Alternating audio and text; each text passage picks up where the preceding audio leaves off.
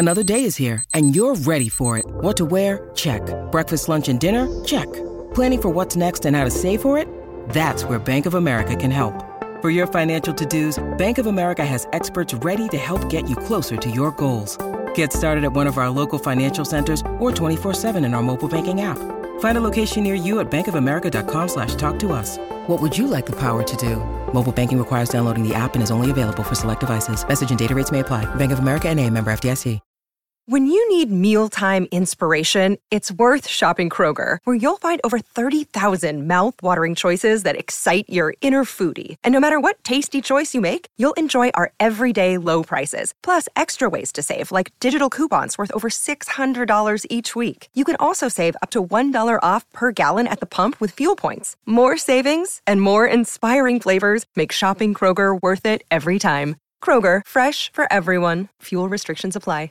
Step into the world of power, loyalty, and luck. I'm gonna make him an offer he can't refuse. With family, cannolis, and spins mean everything. Now, you wanna get mixed up in the family business. Introducing The Godfather at ChumbaCasino.com. Test your luck in the shadowy world of The Godfather slot. Someday, I will call upon you to do a service for me. Play The Godfather now at ChumbaCasino.com. Welcome to the family. No purchase necessary. VGW Group. Void where prohibited by law. 18 plus. Terms and conditions apply. The following podcast contains explicit language.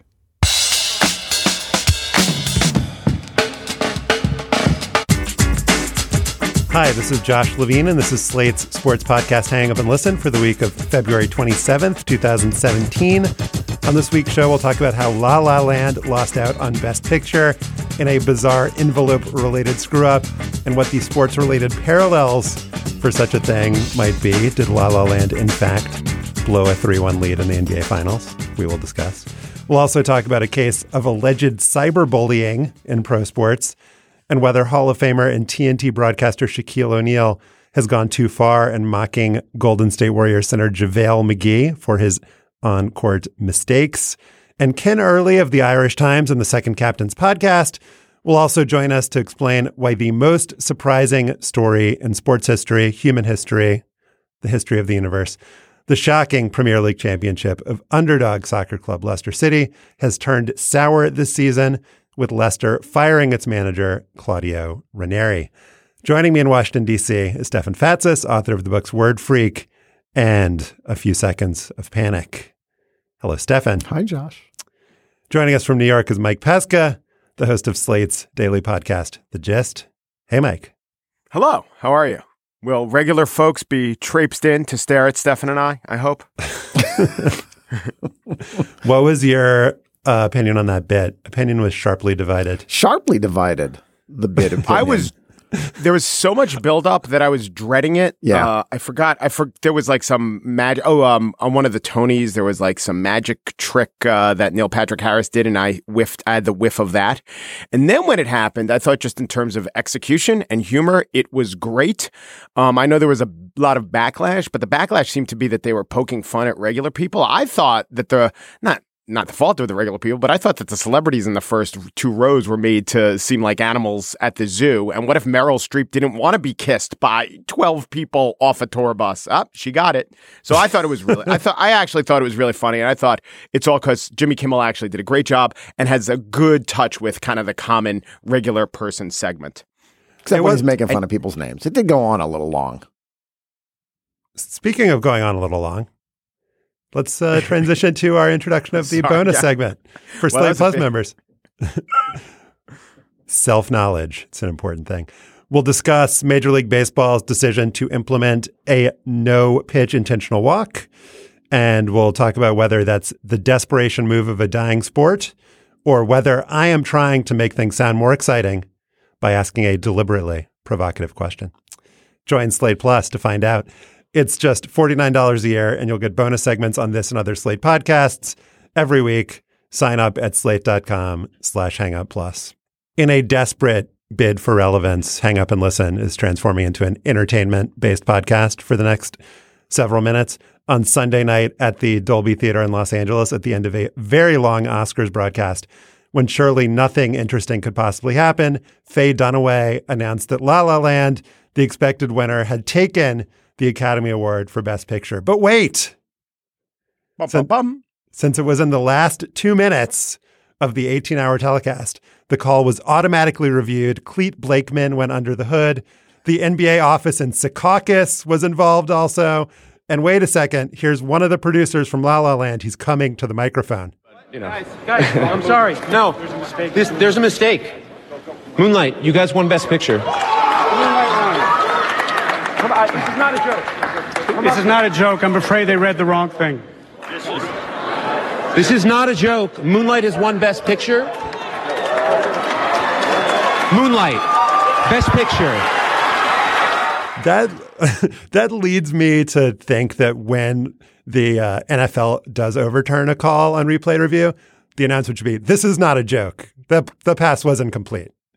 Um, so the explanation as of this hour is that Warren Beatty, who is presenting the award with his Bonnie and Clyde co-star Faye Dunaway, either took or was handed the wrong envelope, the one for Best Actress, which said Emma Stone La La Land. He saw La La Land.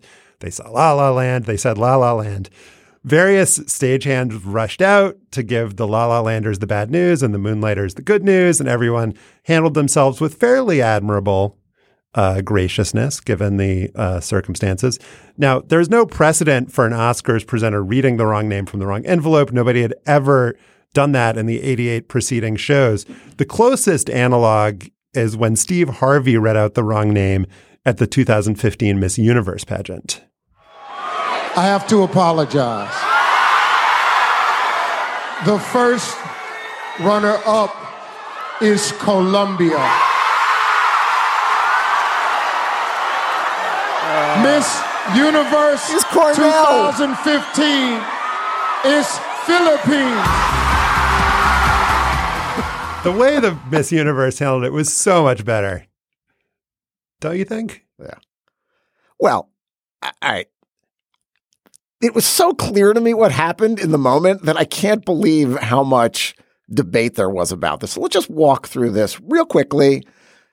Beatty looks at the card. He knows something is wrong. He looks for another card inside the envelope. Instead of making a show stopping joke like, unless Emma Stone is the name of a picture, I think I've got the wrong card, he keeps fumbling. Dunaway does the, oh, can you believe men are such show offs? Oh, Warren, you're impossible. Which is what we were all thinking was going on at the time. Right. and then again, instead of saying, I think I got the wrong card, Beatty announces, and the best picture goes to, he flashes the card at Dunaway.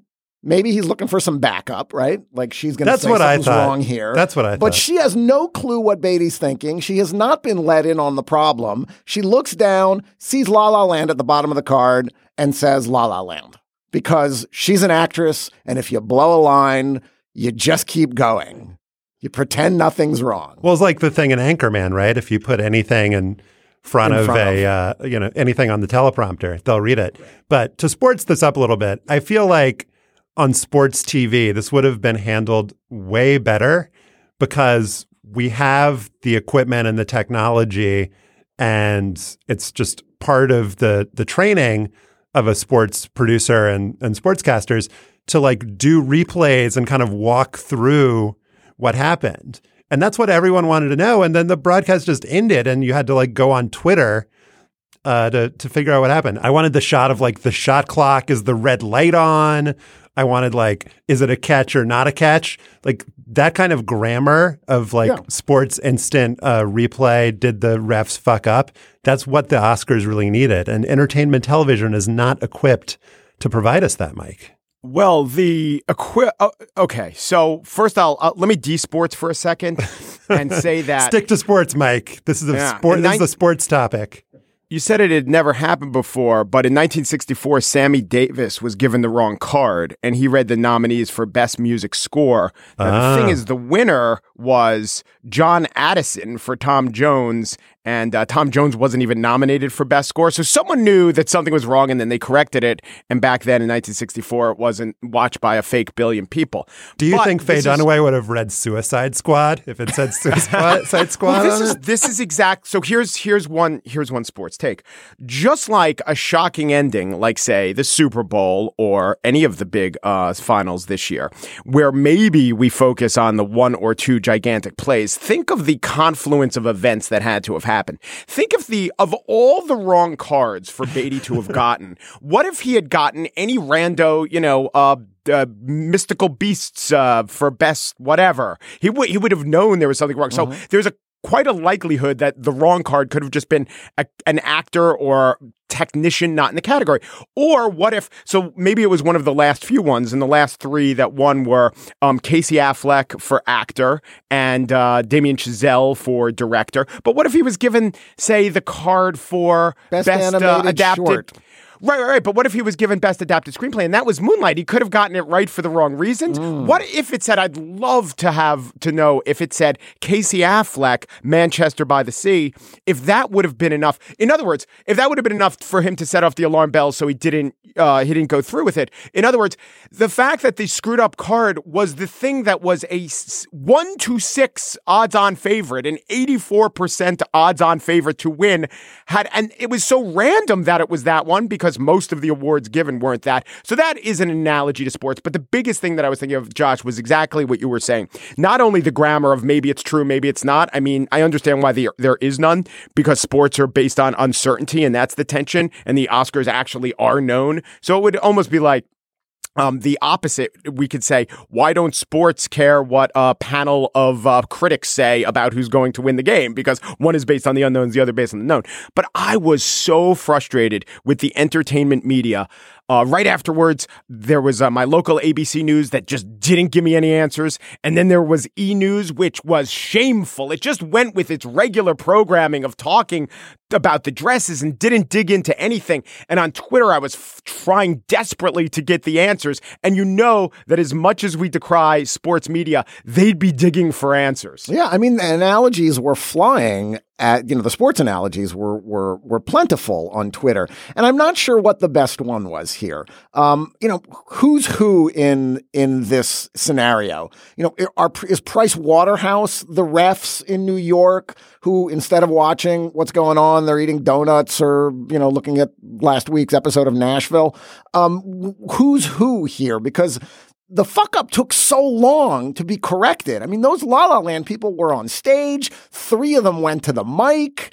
I mean, did nobody have the ability to rush out there and call timeout, send this to the replay booth, put a halt to the proceedings so we can figure out what the hell was going on here? Do you think they're going to have Miss Colombia do Best Picture next year? That would be a good. That'd be good.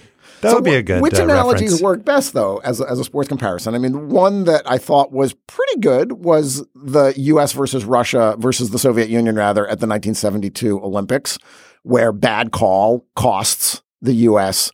the medal, the gold medal. Well, walk On the through, other walk, hand, walk through in more detail. Ryan, like, what Ryan. Gosling doesn't get pickpocketed at the end like Hank Iba So does. what? So what happened in that game was that the U.S. won. The game was over two different times, and the refs huddled and gave the Soviet Union the ball back. And on the second restart of the game, uh, they made the winning basket. Not exactly uh, the best analogy because even though the refs interceded and changed the outcome in some sense, the Soviets after uh, you know the refs stepped in, they still had to make the winning play.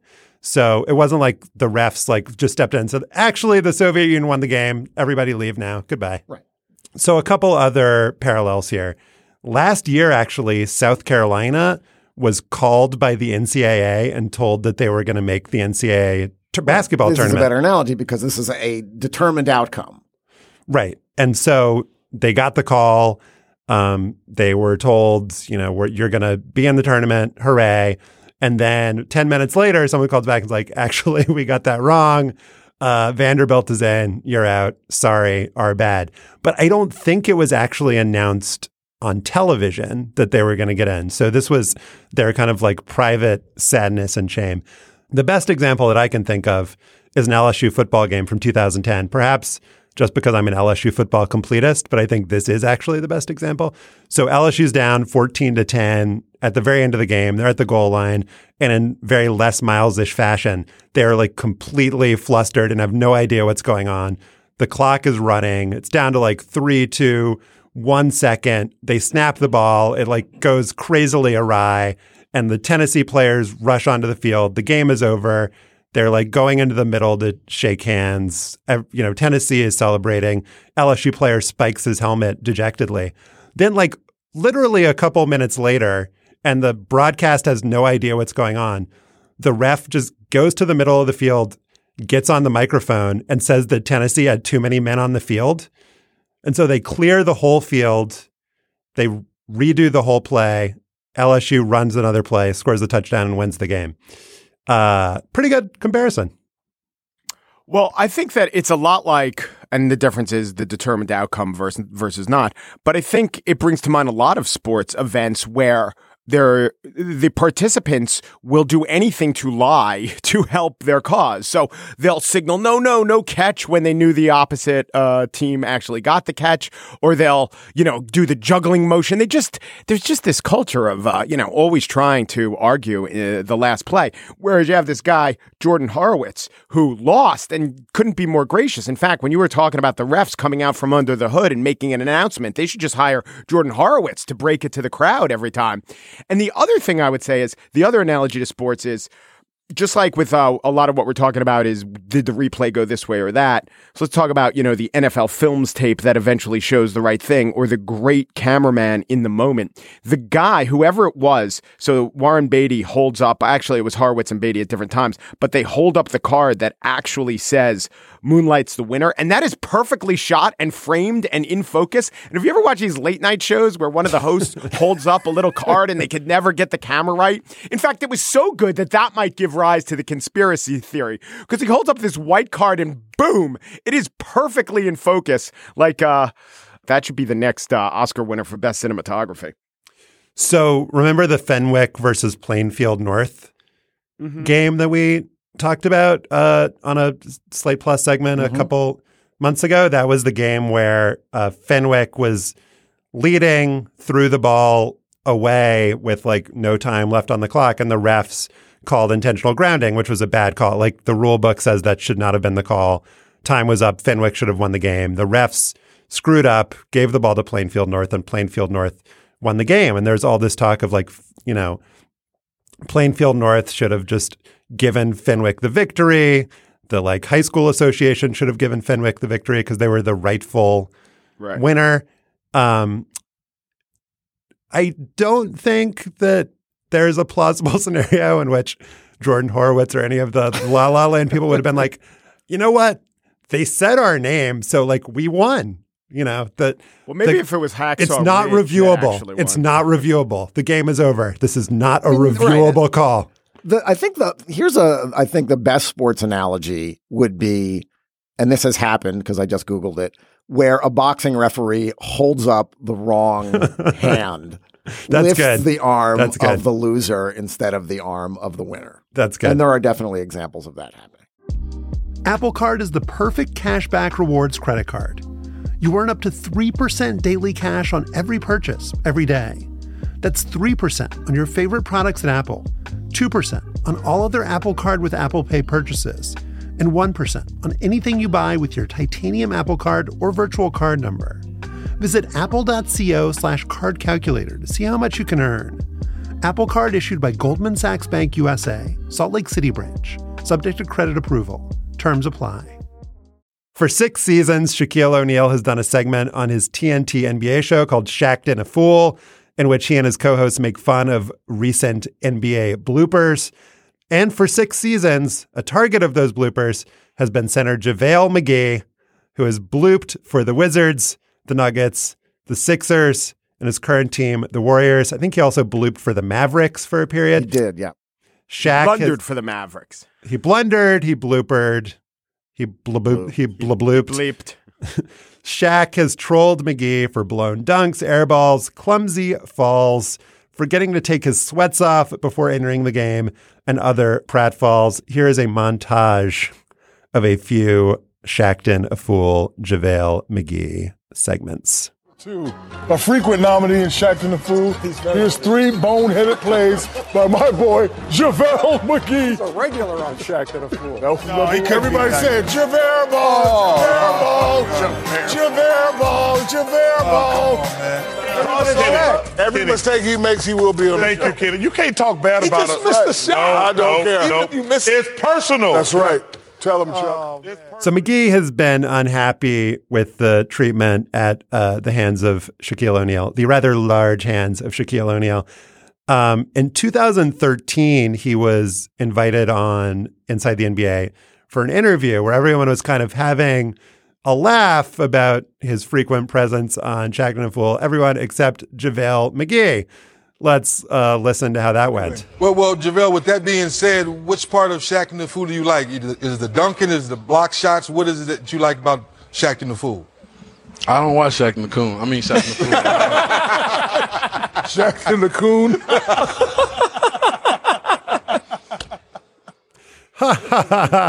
oh my God, it is extremely awkward television. Uh, this season, Shaq escalated the feud. He has trolled McGee in at least six episodes. And there was also a recent, incredibly strange compilation uh, f- where McGee was compared to the Marvel character Doctor It Strange. was like a little short film. He was not nominated for an Academy Award, however. The winner of Best Picture is. Uh, so McGee finally had enough. A Twitter war ensued. Kevin Durant uh, defended him. Uh, the Warriors asked the NBA to do something. JaVale McGee's mother has asked the NBA to step in. Um, Great player, by the way. Pam Better- McGee, better than JaVale, yeah. WNBA star.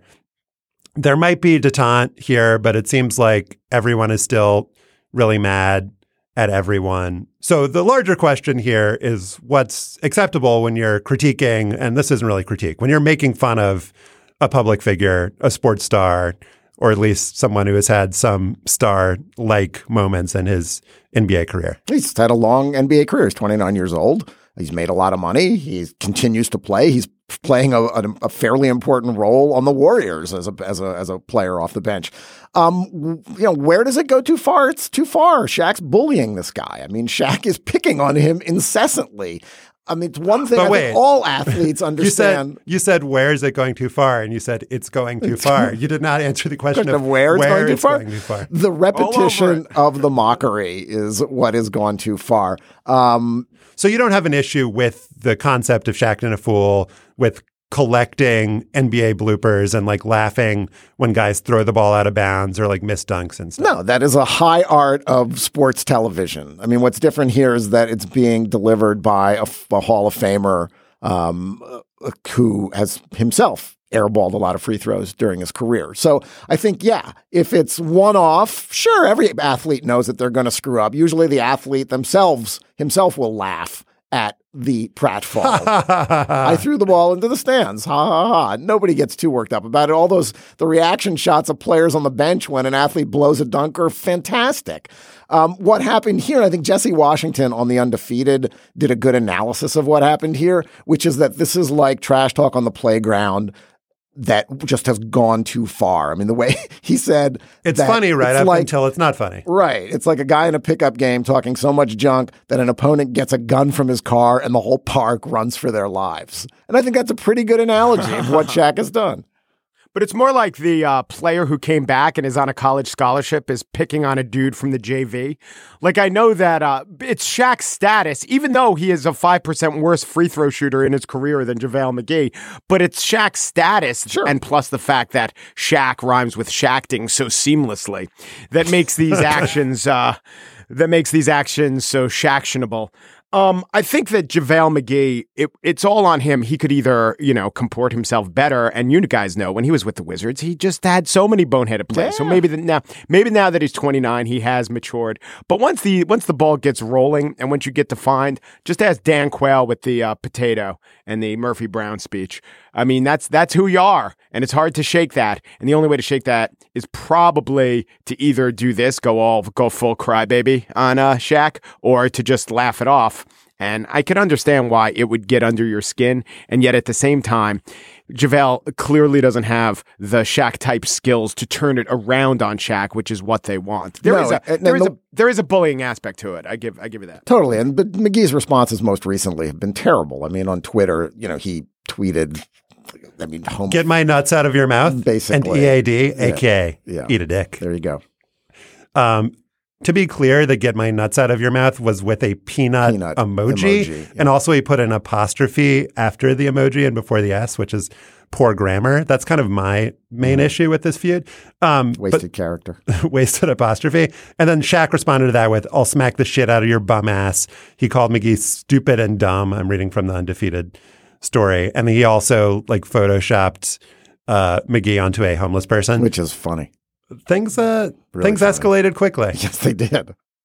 But for all these guys hiring consultants to tell them that they're a brand and here's the special kind of water that they should endorse, can't they just get someone halfway decent to come up with something halfway funny and turn this into a marketing opportunity? Like if he got into a fun Twitter spat with Shaq, that would help the JaVale McGee brand exponentially, such that there is a JaVale McGee brand that's not screwing up. But I could still, you could still see a series of commercials where a hapless JaVale McGee does something stupid and then Shaq just shakes his head and eventually they go to uh, Ruby Tuesdays or whatever. All right, you guys can take that for free. yeah, I but think- if if yeah. Ja- if JaVale McGee were averaging twenty and ten, okay. But JaVale McGee has had a a you know a middling NBA career. He's been on but like people five love teams. that guy. We elect that guy to I- the All Star team. We're ready to embrace that I- guy. I have to step in here because this is actually a, a difficult case for me because JaVale McGee is uniquely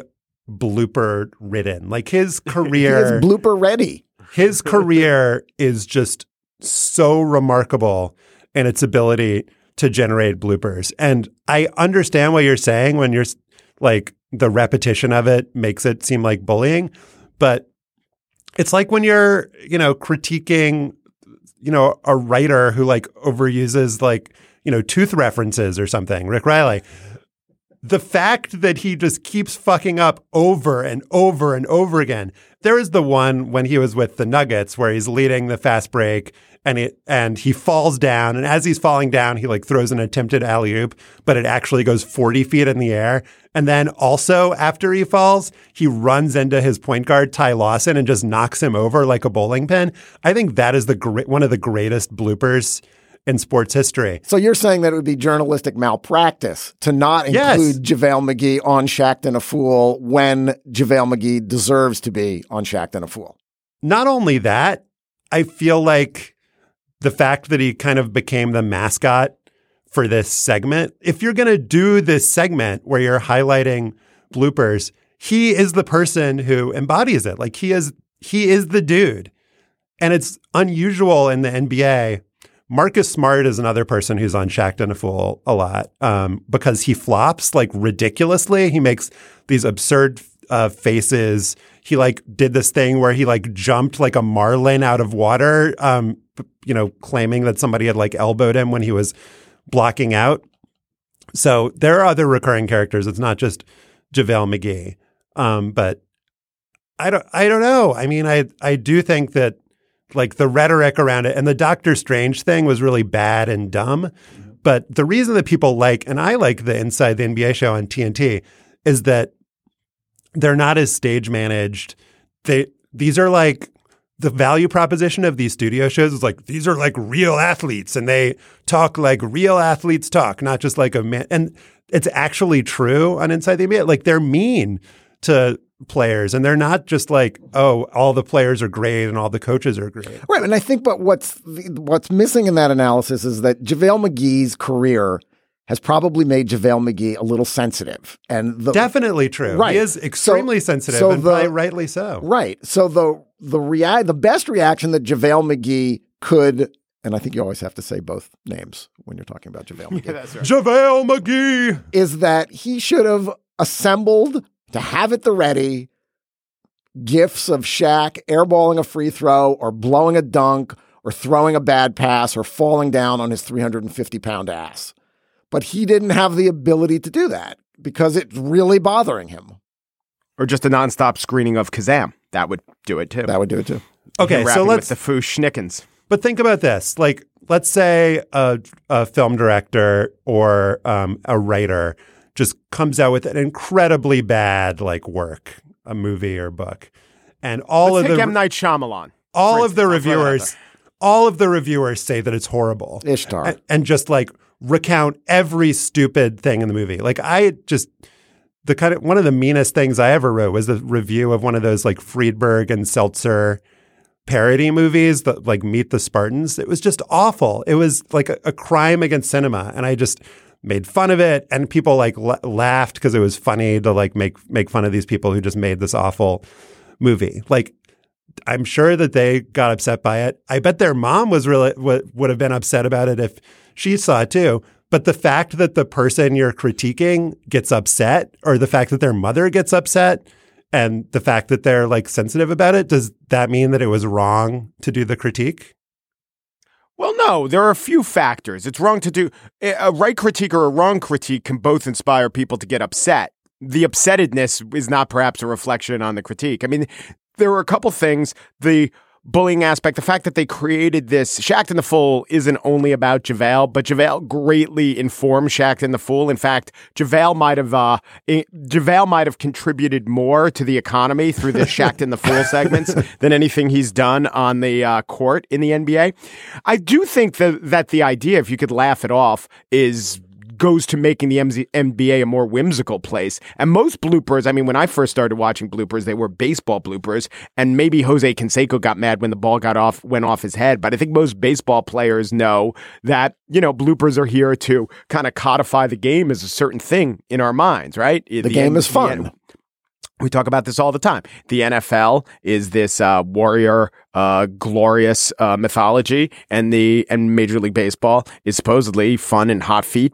But what's the NBA? So I think the the TNT Studio Show, if as much as anything else, kind of defines the NBA as this fun place, a place with personality, a place where people maybe go too far, a place where you get to know the players because you see the players. So this is you know a little bit of excess, but in general, the segment's good. And what are we going to have? Not no clips of Jose Canseco's head, no clips. How are we going to make the next? You know, no clips of uh, No uh, clips of a tiger eating an outfielder, like yeah, in, yeah, uh, yeah. The a guy being a guy being mauled, a guy being mauled by a tiger, a car hitting a shortstop. Uh, what what's the next walk of life video going to rely on if we stamp this out? This is serious issues. Look, the NFL produced football follies in the 1960s and 70s. It's not like the genre, there's anything wrong with the genre. Like I said before, there's absolutely nothing wrong with it. The only problem here is that it got super personal and that he was attacking this man's character, and the man was not happy with that. Right. I mean, don't it's think so. that blowing alley oops is your character. it's just dumb shit he does on a Yeah, but it's also court. what they kept saying while they were running the clips of him blowing the alley oops.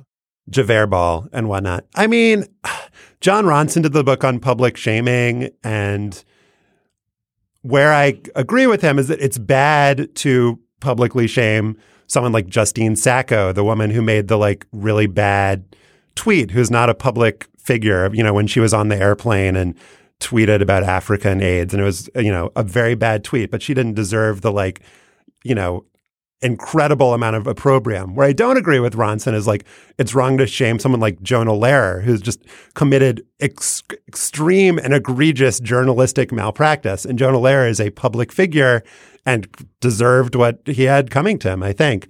So JaVale McGee is a public figure in my view. And I don't think that the like Doctor Strange thing was like appropriate or correct. And I do think everybody kind of took it too far. But I think my line for like when it went over the line is like a bit further away than than yours is. I think that, well, the analogy though is what about Milo and Leslie Jones? He was saying something similar to the idea that these Hollywood stars are so are so fragile in their home. I mean, it's a bullshit argument, but no, I think we all agree that if public figures bear some scrutiny, Leslie Jones deserved none of it. JaVale attempting to dunk from the foul line and missing badly. I, I got to see that. If I hadn't seen that, my life would be worse. That's a great place to end.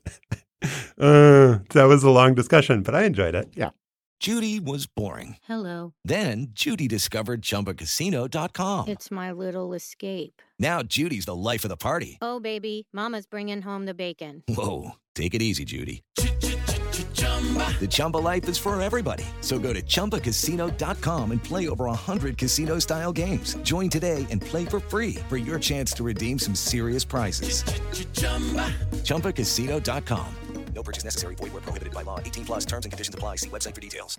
At this time last year, Leicester City was at the top of the Premier League standings ahead of traditional English powers like Tottenham, Arsenal, Man City, Manchester United, Liverpool, and Chelsea. Leicester, led by its Italian manager Claudio Ranieri, striker Jamie Vardy, winger Riyad Mahrez, and midfielder N'Golo Kante, would improbably hold on to win the title, probably the most unlikely championship in the history of top tier professional sports. Now, a year later, the top of the Premier League standings reads like a list of the richest teams in pro soccer Chelsea, Tottenham, Man City, Arsenal, Liverpool, Man United. In 18th place, third from the bottom with just 21 points. That's just two points ahead of last place, is Leicester City. Given that the bottom three teams in the Premier League are relegated, drop down to the second tier Football League Championship, Leicester is in real danger of taking the express elevator from the penthouse to the outhouse. Last week, Leicester fired its hero coach, Mr. Ranieri, in a last ditch attempt to salvage its season and stay in the Premier League. Joining us now to discuss is Ken Early, who writes for the Irish Times and podcasts with Second Captains. How are things, Ken? Good, Josh. How are you? Doing okay. Doing better than Claudio Ranieri. And natural question here is did he bear any responsibility for Leicester's slide and will sacking him accomplish anything? Well, um, sacking him might accomplish uh, what Leicester are looking for, which is the kind of temporary bounce in results that will lift them out of the relegation zone, so they don't get you know they don't get relegated this year, which would be very expensive for the club. I mean, it's the question of whether he bears any responsibility. Well, then, if you think, I think that if he bears, if you believe that he bears a lot of responsibility for the fact that they won the league in the first place, then surely he must also bear a lot of responsibility for, you know, the fact they've lost five league games in a row without scoring a goal, and uh, you know are in the relegation zone. If they were relegated, Ken, they'd be the first team to do so after winning a championship in 79 years. They only lost three league games in 2016. They've lost 14 already. Clearly, there is something wrong with th- this picture. I mean, on the one hand, it's regression to the mean. They weren't that good last season. They strung together this remarkable. I think run. they've regressed way past the mean at this Well, point. this is where the mean was two seasons ago, right, Ken? I mean, this is not. Un- this would not be an unusual place for Leicester City to find itself at this stage in a season. So, is it regression to the mean? How much have the players just sucked this year? Vardy and Mahrez look indifferent. Their defense is has been porous. I mean, this is more than Claudio Ranieri, and there's also the coming off of the high of winning the championship, and that clearly must have, have had some effect. Well, there is one one obvious reason, one kind of banal explanation, which is that uh, last season Leicester had N'Golo Kante uh, in the middle of their midfield. Chelsea now have N'Golo Kante, and as usual, N'Golo Kante is at the top of the Premier League because really he's been an absolutely phenomenal player uh, since he since he arrived in the summer of 2015. I mean, he's a guy who uh, has apparently limitless energy, limitless. Uh, he- he's just got an incredible game intelligence in terms of always turning up at the right place to nick the ball, to start an attack. Uh, just a fantastic player to have. Le- Leicester lost him, and that was always going to hurt them. But I actually think the main problem that they're having, um, aside from from the obvious one of no, no longer having Kante, is that everybody else has caught up with what Leicester are trying to do to them. Uh, all the all the opponents, I think, have adapted to playing against Leicester in a way that um, it took a long time to start happening. But I guess it's it, it is naturally the case that sort of the harder or the more pro, more high profile the game, the more serious everybody is about opposition research. And Leicester, I guess, would have been, you know, not exactly, I'm not suggesting they're cannon fodder or viewed that way, but people took a long time to start taking them seriously as, you know, a, a team that could actually win the league. You know, I think that they benefited from the fact that everybody, most of the opponents for most of the season, sort of turned up and thought, yeah, we'll play our usual game against Leicester and win. Whereas, really, since they've won the title, everybody said, okay, Leicester are a team you really need to study carefully and take seriously. And Leicester are a very simple team in a lot of ways. You know, their, their tactical uh, plan is simple. They have a few very obvious strengths. Take care of those strengths, and you know it's it's suddenly a more difficult game for Leicester. And I think that just happened across the league. Everybody adapted to them, uh, and they, weakened as they were by the loss of a of a key player, were unable to find uh, an answer now to to the different problems other teams were posing them. I have a question about the fans. I, I take it to be, but you you are closer. That overall in Britain, you know, I, I heard the story on the BBC and not even BBC Sport. It's portrayed as kind of sad. Oh, uh, what a glorious run this was, and now the manager is being thrown to the wolves, uh, if not Wolverhampton. But uh, among the Leicester fans, they want it because they fear it, relegation matters to them, and they're mostly happy. They're appreciative of what he did, but they're happy to, you know, have uh, they perceive a greater chance to stay in the top division. Well, I'd say probably some of them feel a bit guilty. I mean, Claudio Ranieri is, is a lovely man. He's a charming individual. You know, he's the kind of guy everybody likes. Um, apart from maybe some of his players, um, who who and maybe his assistant. Um, so I'm sure that obviously sacking Ranieri in these circumstances is bad karma um, for for know, and if and, and and you know there was all of this sort of talk. Well, Leicester last season were everyone's second favorite team, and now everybody wants Leicester to go down because they've committed a crime against football. You know, like Macbeth when when he when he uh, assassinates King Duncan in his sleep this is uh, this is sort of the way the Ranieri thing was being looked at. You know, have you no sense of decency, Leicester? All this kind of stuff. But you know, I, am not sure. I'm not sure if, if too many of the fans would actually be bothered by that. I mean, in the in in one sense, the the achievement, the winning of the title is immortal. It's it's sort of everything that's happened since then has kind of almost been irrelevant. Anyway, it's like the story sort of ended when they lifted the the trophy, and arguably Ranieri would have been best advised to retire then in, in, in glory, or no, not retire, but to leave. I mean, it's what Jose Mourinho would have done. You know, whenever he's won the Champions League at a club, he's it's been his last match for that club.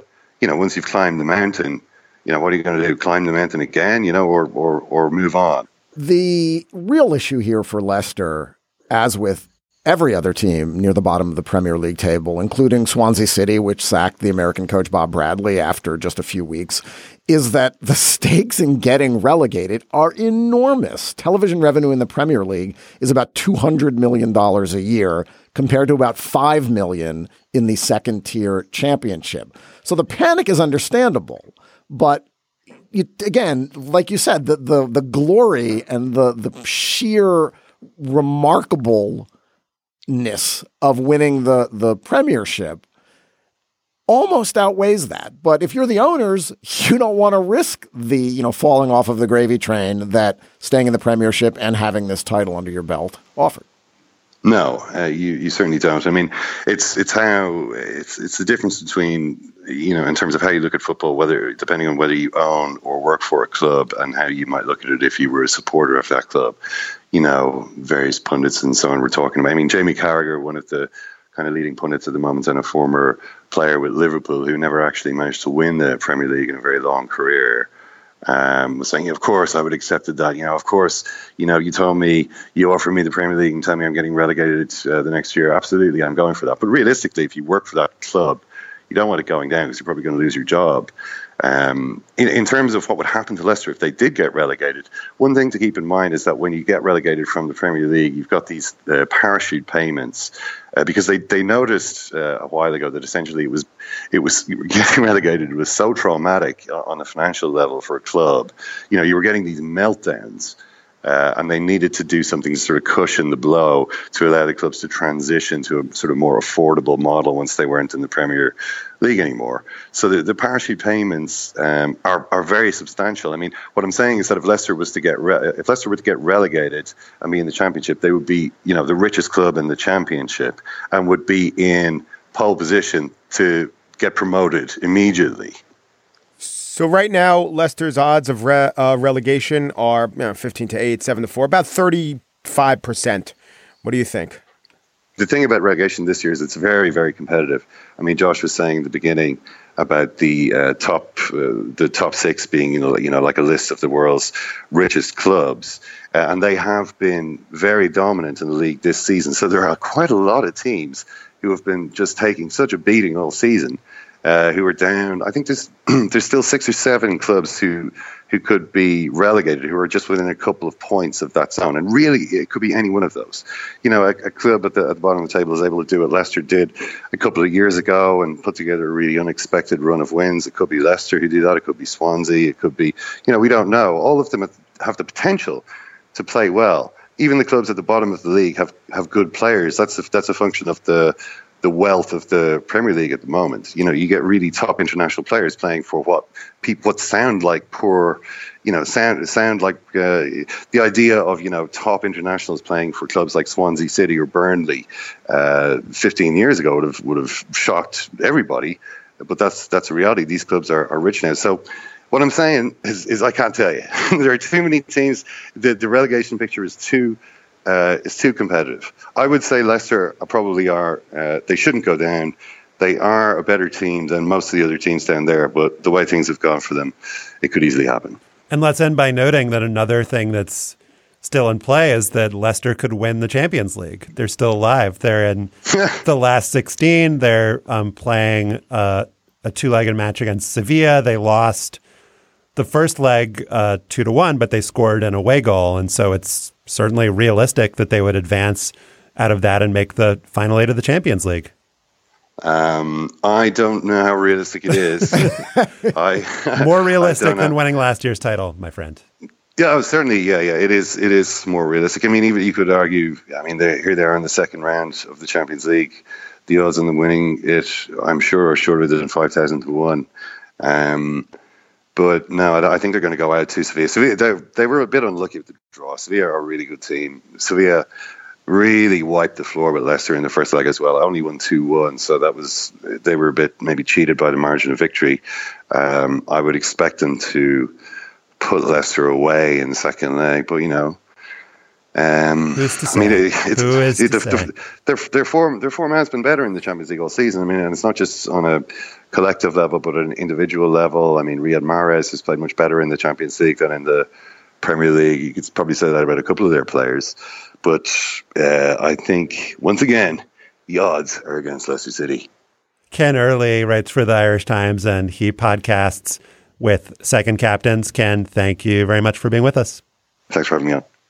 This episode is brought to you by Progressive Insurance. Hey, listeners, whether you love true crime or comedies, celebrity interviews, news, or even motivational speakers, you call the shots on what's in your podcast queue, right? And guess what? Now you can call the shots on your auto insurance too. Enter the Name Your Price tool from Progressive. The Name Your Price tool puts you in charge of your auto insurance by working just the way it sounds. You tell Progressive how much you want to pay for car insurance. Then they'll show you a variety of coverages that fit within your budget, giving you options. Now, that's something you'll want to press play on. It's easy to start a quote, and you'll be able to choose the best option for you fast. It's just one of the many ways you can save with Progressive Insurance. Quote today at progressive.com to try the Name Your Price tool for yourself and join over 28 million drivers who trust Progressive. Progressive Casualty Insurance Company and Affiliates. Price and coverage match limited by state law. Now it is time for After Balls. And as we uh, typically do at this stage of the show, we're going to go into some Oscars uh, trivia. Mike, uh, what can you tell us about uh, the Academy Awards back uh, back in the day? Back in 1964, let's go back. Sammy Davis hol- holding the envelope confusingly re- uh, announces John Addison wins for Tom Jones.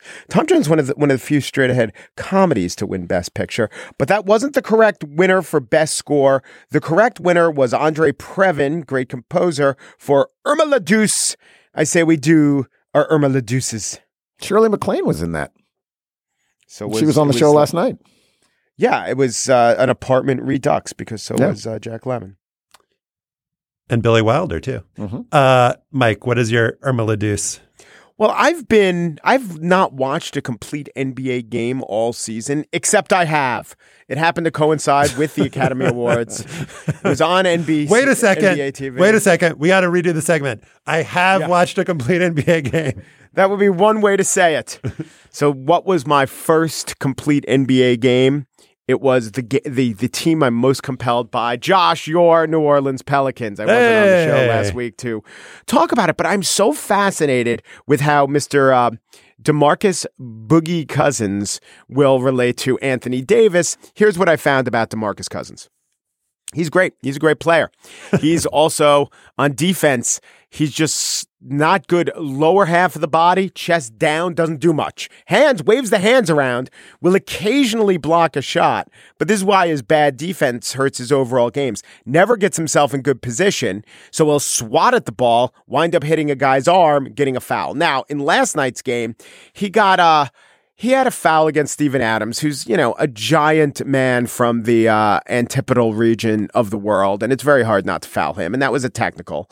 But there was another foul about uh, against uh, Sabonis where, oh my God, the flopping from this guy. JaVale McGee, sorry, JaVale McGee, here we go.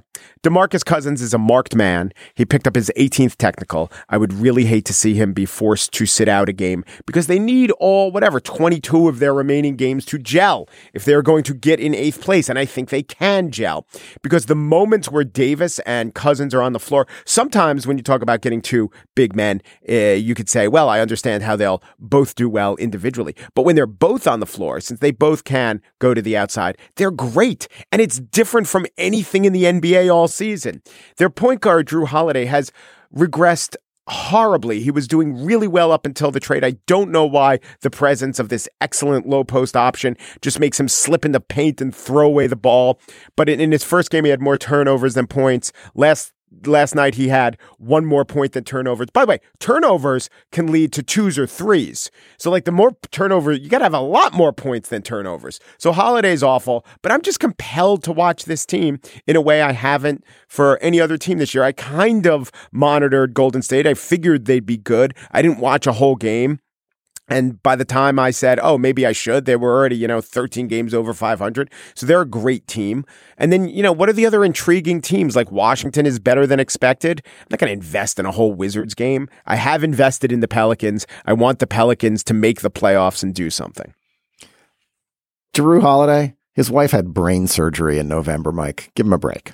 Oh, come on. But he was doing, oh, come on. I mean, that's, that's terrible. And, and I support her. But he was doing well even in February before the trade. I don't understand.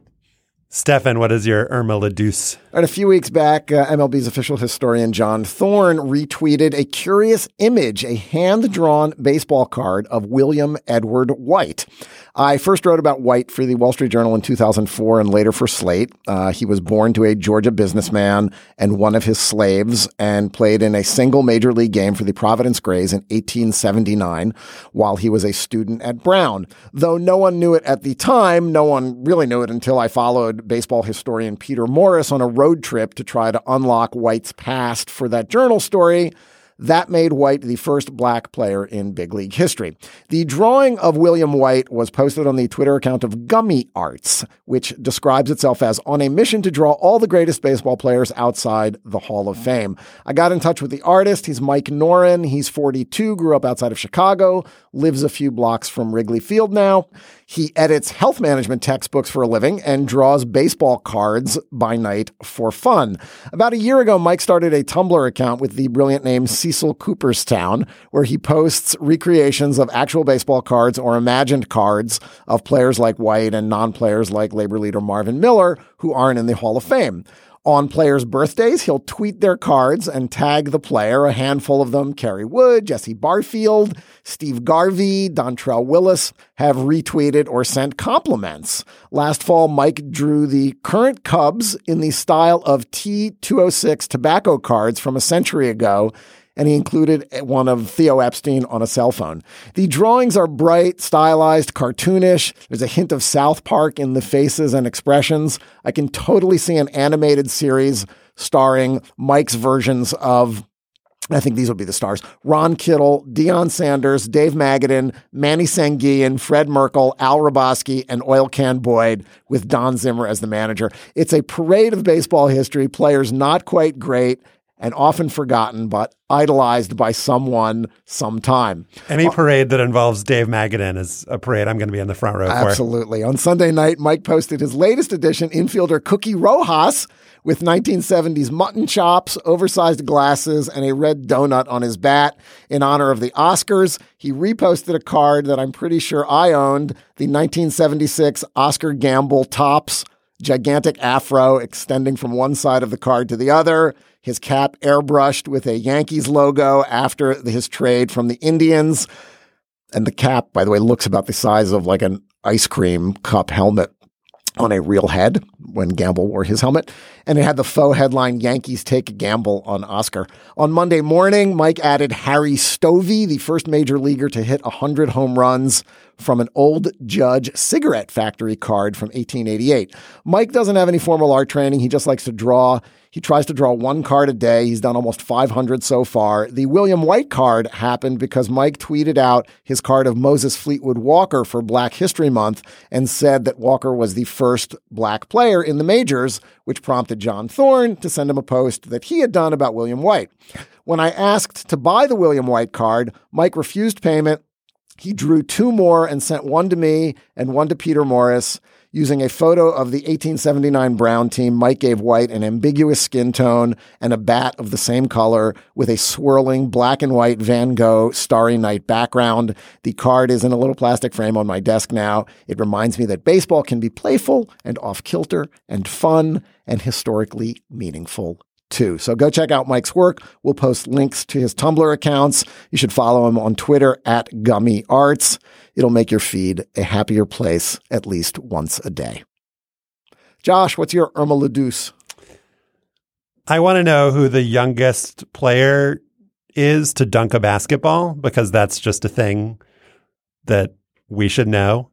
So when you Google this, you get into like my least favorite corner of the internet, which is the like Yahoo Answers slash, slash Quora um, pages where people don't actually know the answer to the question, but they'll just say like, "I bet it's Wilt Chamberlain."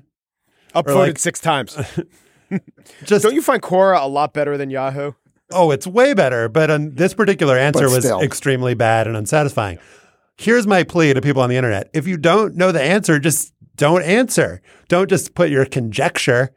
I need to know who the youngest person was to dunk a basketball, not what your guess is. So if you look on YouTube, there are all these videos where it's like 10 year old dunks, and it's just like some like uh, little jerk on, On a, a chair or something. basketball net. Yeah, with their fancy trick editing.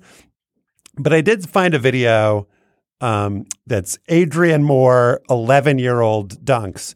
And this was written up by a lot of places in 2010. The Huffington Post did it, Yahoo covered it, Deadspin covered it. The Huffington Post story reads Adrian Moore, an 11 year old middle school student in Conway, Arkansas, has become a basketball phenom and is already gaining collegiate attention. The seventh grader has been ranked as a top prospect in the class of 2016. That was extremely far away and uh, laughable in 2010. Class of 2016. And in this video, he's shown throwing down some incredible dunks. The Deadspin headline Here's an 11 year old dunking. And yes, that's a regulation rim. Back then, he was known as the 2016 Phenom because, again, he was in the class of 2016. That means uh, using some of uh, my math skills, he'd be like around uh, 18 today, something like that. Um, Fox 16 in Conway, Arkansas uh, reported he has big hoop time hoop dreams. This was last year. He achieved one uh, when he signed to play basketball at the University of Texas at El Paso. So Adrian Moore has continued uh, his career. His high school team was known as the Charging Wildcats. Said in that uh, Fox 16 article that he's been able to dunk since the sixth grade. He has high expectations for his future as a Miner. Me going to El Paso, I feel like I can go in there and make some noise and plan on going out there and just doing what I can. And I don't necessarily have to be the man, a humble superstar who dunked at the age of 11. So I looked up his bio um, at UTEP, rated a four star recruit, number 46 player in the country, led North Little Rock high school to back to back 7A championships in 2014, 2015, three time All State, uh, played for the Dunk Dog Elite AAU team. So did I. Full, full name is Adrian Rashad Moore, blah, blah, blah. Born uh, October 11th, 1996. Wait a second. October 11th, 1996. Hmm. These stories came out in December 2010. Yahoo Answers reports that 2010 minus 1996 is 14. Hold the phone, uh, Fatsis. Then I go back and look at the Deadspin comments We were like, this guy is in seventh grade. Uh, You're not 11 years old when you're in seventh grade. But I haven't seen anybody like definitively debunk the idea that this guy, this 11 year old, as we call it in this realm, dunk. to dunk. I am dedunking the shit out of Adrian Moore. I I went in. You're uh, the dunk dog. I looked up his voter registration in Arkansas, or there is a voter registration for someone by that name in Arkansas that lists his date of birth as October 1996. Dude was not 11 years old in 2010. I can say with uh, a good amount of confidence. Long form birth certificate, Josh. December 3rd, 2016, the website Minor Rush. After UTEP's latest loss at the hands of Northwestern State, head coach Tim Floyd revealed that freshman guard Adrian Moore has left the program. Did he leave the program because of a lack of playing time, as was reported at the time? Did he transfer to Butler Community College just to get an opportunity to play at a junior college? Or were people getting too close to the truth? Did they find out he was only 15? I will report more on this, probably never. But I just want to know that if you're claiming that you're 11 years old and you're dunking, I will look up your voter registration. And what better place to end? We'd love your feedback on what we talked about today. You can email us at hangup at slate.com. We'll gather links to the stories we discussed at slate.com slash hangup. Subscribe to Hang Up and listen on iTunes. You can find us at itunes.com slash slate podcasts. When you're there, leave us a comment and a rating. Become a fan of Hang Up and Listen on Facebook at facebook.com slash hang up and listen. Our intern is Adam Willis. Our producer is Patrick Fort. The executive producer of Slate's podcast is Steve Lickteig. And Andy Bowers is the chief content officer of Panoply. Hang Up and Listen is part of the Panoply Network. Check out our entire roster of podcasts at itunes.com slash panoply. Remember Zelmo Beaty, and thanks for listening.